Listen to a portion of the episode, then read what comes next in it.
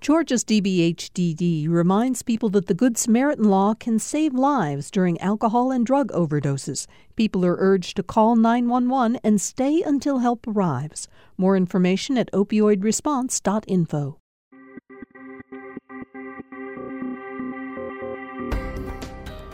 Welcome to the Georgia Today podcast from GPB News. Today is Tuesday, March 7th.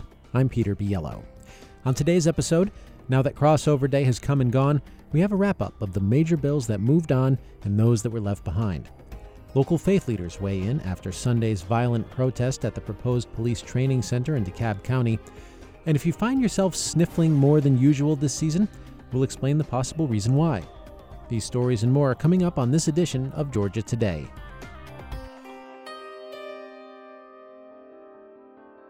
It was a long day at the state capitol yesterday as lawmakers worked late into the evening on crossover day.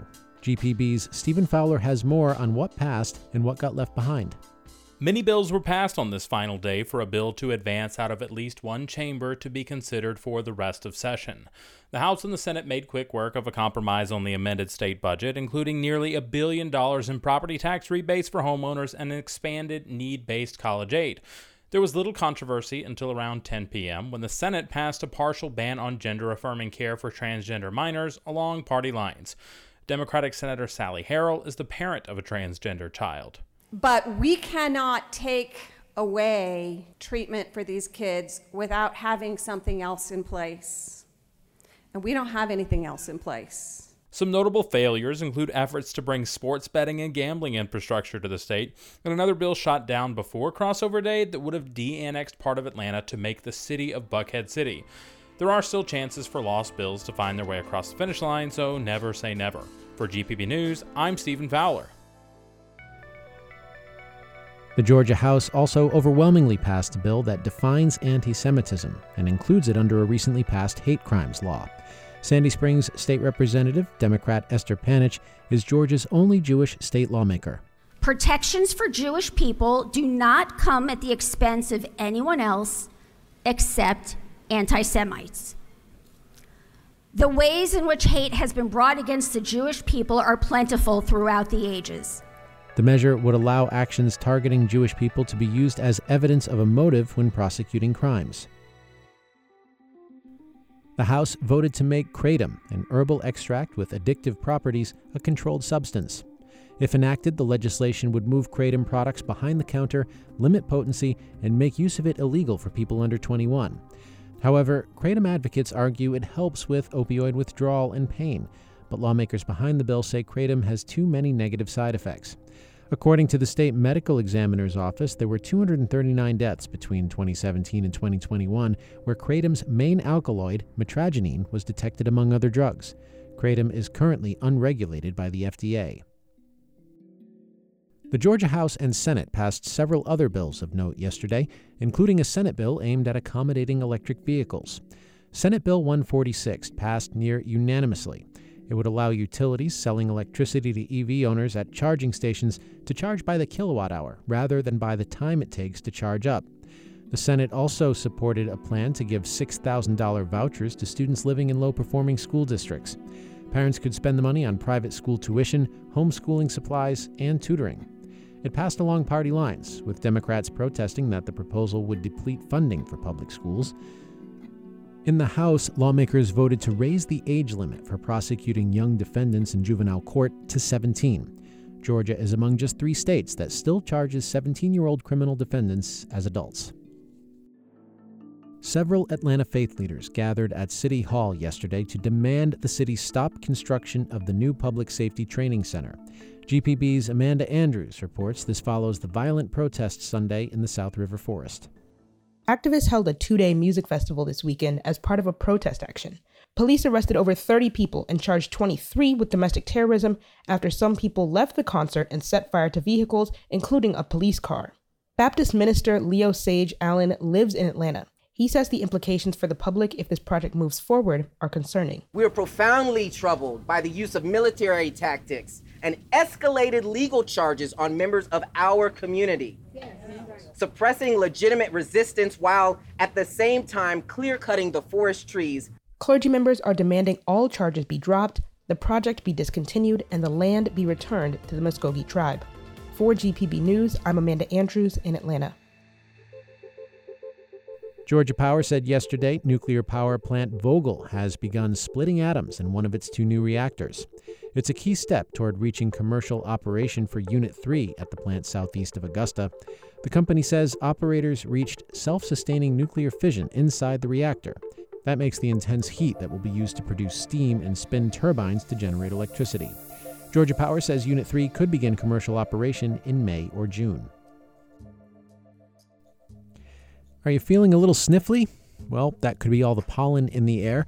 Pollen levels in the extremely high range were recorded yesterday for the first time this season. GPB's Orlando Montoya reports. The pollen monitor at Atlanta Allergy and Asthma has never recorded pollen counts in the extremely high range this early in more than 30 years of collecting data. The prior record was set on March 16th in 2012. Atlanta Allergy's Dr. Kevin Schaefer says the rest of the state is most likely similarly pollinated. The weather in Atlanta is a bit psychotic, and we have nice warm weather, uh, dry days, and on those days the pollen will go crazy. If it gets cold again or we have rain, it's going to wash it out and reduce it. Schaefer assumes the culprit is a warming climate. He expects peak counts in late March and early April. For GPB News, I'm Orlando Montoya. The Georgia High School Basketball Championships are getting started tomorrow at the Macon Coliseum, and GPB will be broadcasting it live. For a look at the teams who are still in the running, we turn to GPB's John Nelson.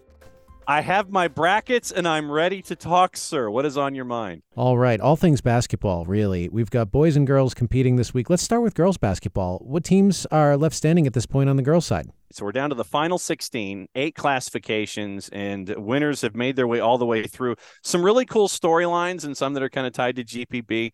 Uh, in Class A Division One girls, the Galloway School, Keisha Brown, their head coach, she used to be a part of our on-air talent. One of the most storied players in the history of Georgia high school basketball coaching. There, uh, you work your way through Clinch County, making their way through in uh, Single A D2 girls. Banks County, the Leopards of Banks County, coming through in Double A, Triple A, Hebron Christian, and Lumpkin County. Hebron Christian's head coach is Jan Azar. She is a legend, and I mean that in all seriousness. She started the Wesleyan School program uh, in suburban Atlanta about 25 years ago. She started it from scratch. The only year that they did not make the postseason was her first. Three years ago, she leaves Wesleyan to go to Hebron Christian, and now Hebron Christian is playing in the last game of the year. And they get to go up against Lumpkin County. Lumpkin County, your defending champ, they just launched threes. I mean, they literally just is like, okay, three pointer, we're open, go. Baldwin coming from Milledgeville, they're going to have a bit of a home game. 5A Warner Robins is going to get a bit of a home game. Kel has the chance for the double, boys and girls in 5A. Will Warner Robins, will the Demons stop that idea in 5A? Lovejoy and River Ridge in 6A. 7A, you've got Gwinnett County rivals in Norcross and Brookwood. Norcross, you can pencil them in for deep playoff runs each and every single year. This year is no different. They get the Brookwood Broncos. So pedigree is there on the girls' side across the board. And how about the boys? What are you watching there? Interesting story in Class A Division Two. Charlton County out of Folkston down in southeast Georgia. Charlton County hits a shot at the buzzer in the semifinals, knocks off nationally known Greenforest Christian. Charlton County is just running up and down the floor the entire time. Green Forest slows him down, but Charlton hits a shot at the buzzer. They make their way to their first ever final, like ever, ever final.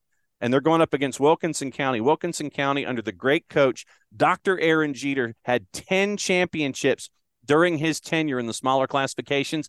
One of his ex players, Xavier Whipple, took over for Dr. Aaron Jeter three years ago, and he has got them now to their first final as they're chasing after. And the state of Georgia is one of the few that has sanctioned adaptive sports for basketball. I understand you're doing the play by play for that. That is championship number 17 on the weekend at GPB. And that one's going to be fun because in the booth with me is going to be the former executive director of the Georgia High School Association, Dr. Ralph Swearngin.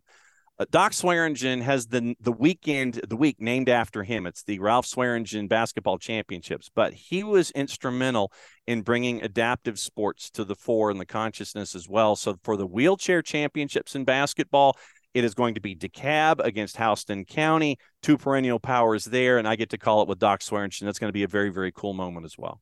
And John, there's also a dunk contest and a three pointer contest. Emceeing this for me is going to be very very cool. It's uh, to see the imagination of the three point shooters and the dunkers it's going to be a fun part there as well. Fantastic four days. So we have 17 championships plus three other activities in a four day period starting at one o'clock on wednesday afternoon. So thursday friday saturday so that's 72 plus 17 championships plus three other activities, 20 activities in 82 hours, Peter. That's what we're doing. And I should ask you, John, before we go, how can people watch? Well, let's see. If you have a digital tuner, it is on your GPB knowledge channel in your local area. If you're say in the Atlanta area, it would be 8.3. If you're in Chatsworth in the North Georgia mountains, take your GPB affiliate and go to the 0.3. So it would be 18.3. So wherever it is locally in your digital tuner, go to point three. It's on your cable systems. You're going to have to look for it a little bit. There is some information in the sports section at gpb.org about where to look for it, but it's also going to be on all of our social media platforms app, web, Facebook, Twitter, Twitch. It's all over the place. Trust me. Go to gpb.org and you'll find it. GPB Sports, the that's the handle, right? At GPB Sports. On the Twitters, yes, sir. Excellent. All right. John Nelson, thank you so much. I'm going to make it. That was GPB's John Nelson, who's been covering high school athletics for GPB as a host, anchor, and correspondent. And again, you can find the details of how to watch the games at gpb.org. And a little bit of baseball news. The Atlanta Braves plan to stop the sale of season tickets on or around March 17th to preserve the availability of single game tickets. Braves president Derek Schiller said yesterday this is the first time in team history season ticket sales have been cut off before the first game. The team says it is on pace to approach last year's Truist Park attendance record total of more than 3.1 million people. And we have come to the end of this edition of Georgia Today. Thank you as always for listening, and thanks also for subscribing. We've got more news coming your way tomorrow, and we wouldn't want you to miss it. If you've got feedback, let us know. Send us an email. The address is georgiatoday at gpb.org. And if you like this podcast, leave a review. That helps other people find it. I'm Peter Biello. We'll see you tomorrow.